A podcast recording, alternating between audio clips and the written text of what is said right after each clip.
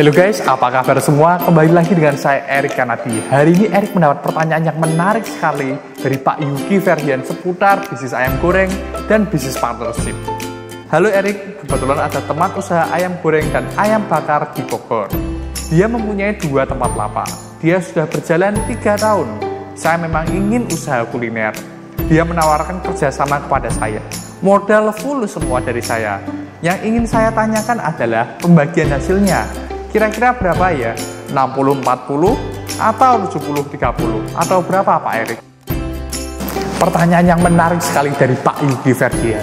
Untuk menentukan Pak Ferdian ini ingin bagi hasilnya 60-40 atau 70-30, hal pertama yang Pak Ferdian perlu lakukan adalah melakukan analisa. Analisa pertama adalah modal yang Pak Ferdian keluarkan. Berapa besar modal yang Pak Ferdian akan keluarkan?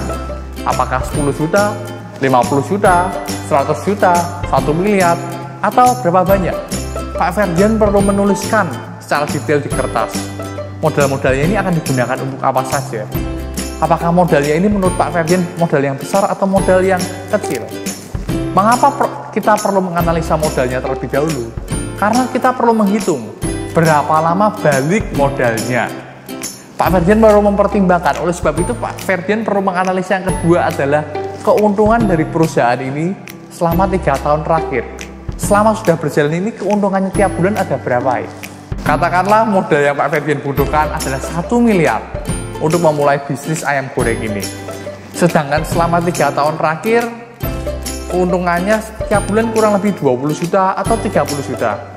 Sehingga jika Pak Ferdian mengambil keuntungan yang terlalu kecil dari sistem bagi hasil ini, maka balik modalnya akan sangat lama sekali. Tetapi jika keuntungannya tiap bulan bisa 500 juta, 600 juta, maka Pak Ferdian sebenarnya tidak perlu mengambil bagi hasil yang terlalu banyak.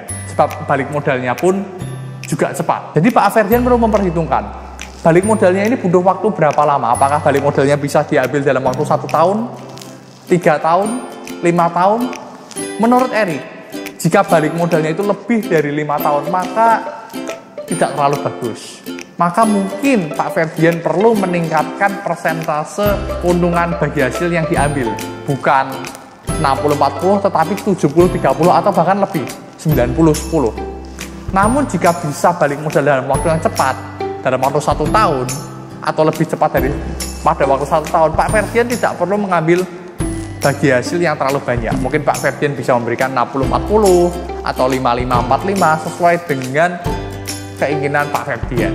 Pak Ferdian juga perlu menganalisa siapakah target market ayam goreng dan ayam bakar yang selama ini sudah berjalan. Katakanlah target marketnya yang selama ini berjalan adalah orang-orang yang habis istirahat siang di kantor. Karena di daerah teman Pak Ferdian tersebut banyak orang-orang yang ketika habis beristirahat kantor makan siang di sana. Tetapi di tempat Pak Ferdian yang akan buka usaha ini bukan daerah perkantoran, bukan daerah yang banyak orang-orang bekerja di sana sehingga orang tidak mungkin orang yang habis bekerja jauh-jauh datang ke tempat Pak Ferdian di sekitar rumah Pak Ferdian tersebut di sekitar lahan Pak Ferdian tersebut. Oleh sebab itu jika target market yang ada di tempat Pak Ferdian ini tidak ada di tempat Pak Ferdian, Pak Ferdian perlu hati-hati karena tidak pasti jika katakanlah omset di yang sekarang ini adalah 50 juta per bulan, tidak pasti di tempat Pak Ferdian buka baru ini juga 50 juta per bulan. Bisa lebih turun atau bisa lebih tinggi. Apa Ferdian perlu menjawab pertanyaan ini? Apakah customer-customer yang selama ini datang ke restoran teman Pak Ferdian ini juga ada di tempat baru yang Pak Ferdian akan buka ini? Jadi target marketnya siapa perlu dianalisa. Kalau orang-orang yang selama ini datang di teman Pak Ferdian adalah orang-orang yang uh, katakanlah berduit, punya uang banyak, arah restorannya ini restorannya high class, namun di tempat lingkungan daerah Pak Ferdian ini orang-orangnya adalah orang-orang yang bisa dikatakan berhemat atau gajinya mepet atau penghasilannya tidak terlalu besar, maka saya rasa ini bukanlah suatu bisnis yang cocok. Atau mungkin Pak Ferdian bisa merubah polanya, harganya, tetapi jika target marketnya beda, saya rasa analisanya perlu dilakukan lebih dalam lagi. Oleh sebab itu, lakukanlah analisa secara mendalam sebelum menentukan berapa sih bagi hasilnya, lakukan analisa lebih dalam lagi. Bukan hanya mulai dari modal keuntungan saja, tapi juga banyak hal lainnya yang perlu dianalisa. Mulai dari infrastruktur jalannya, berapa lama orang-orang membutuhkan dari uh, rumahnya menuju ke tempat Pak Ferdian ini, lokasinya Pak Ferdian apakah jauh atau tergolong dekat ke daerah kuliner, Pak Ferdian perlu melakukan banyak sekali analisa.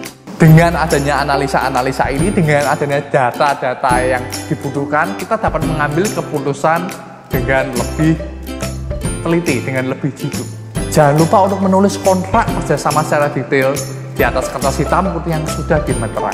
Karena kita ini perlu menulis, maksudnya peraturan-peraturannya ini perlu kita tulis secara detail. Orang Indonesia memiliki kebiasaan yang tidak terlalu bagus, yaitu mereka sering kali waktu memulai usaha, mereka, ah ya sudahlah, orang sama teman saja kok. Ya sudahlah kita santai aja nggak perlu terlalu kaku nggak perlu terlalu detail menulisannya kita fleksibel saja lah. Itu salah. Karena justru kalau anda perhatikan bisnis partnership yang dengan teman itu peraturannya lebih banyak hitam putihnya lebih banyak. Oleh sebab itu kita perlu belajar dari orang Jepang. Orang Jepang ini berbeda. Jika kita berbisnis dengan orang Jepang sebelum kita mulai melangkah peraturannya sangat banyak sekali. Sangat ruwet. Bahkan orang bisa bilang, wah ini orang Jepang nih kok orangnya susah ya. Mau diajak kerjasama peraturannya banyak sekali ya. Namun setelah sekali bekerja sama, sangat menyenangkan. Tidak ada gesekan, tidak ada bentrok, dan semuanya dapat berjalan dengan lebih baik. Oleh sebab itu sebelum Pak Yuki, Ferdian ini berjalan dengan partner Pak Yuki, pastikan semuanya tertulis dengan jelas di atas kertas hitam dan putih. Bahkan Pak Yuki perlu menulis hal-hal yang tidak enak Semisal, nanti kalau misal bisnisnya bangkrut bagaimana? Jika dalam enam bulan omsetnya turun bagaimana? Jika nanti ternyata ada kesalahan, tiba-tiba stok dagingnya habis atau karyawannya keluar semua, apa yang bisa kita lakukan? Itu perlu Pak Yuki tulis dahulu. Dari yang enak-enak sampai yang tidak enak perlu ditulis semua. Sehingga ketika hal itu terjadi, kita tidak bingung, tetapi kita sudah mengantisipasi. Begitu saja tips dari Erik hari ini. Bagi Anda yang punya pertanyaan seputar dunia bisnis, Anda juga bisa langsung menulis di komen di video di bawah ini. Dan Erik akan menjawabnya melalui video-video berikutnya.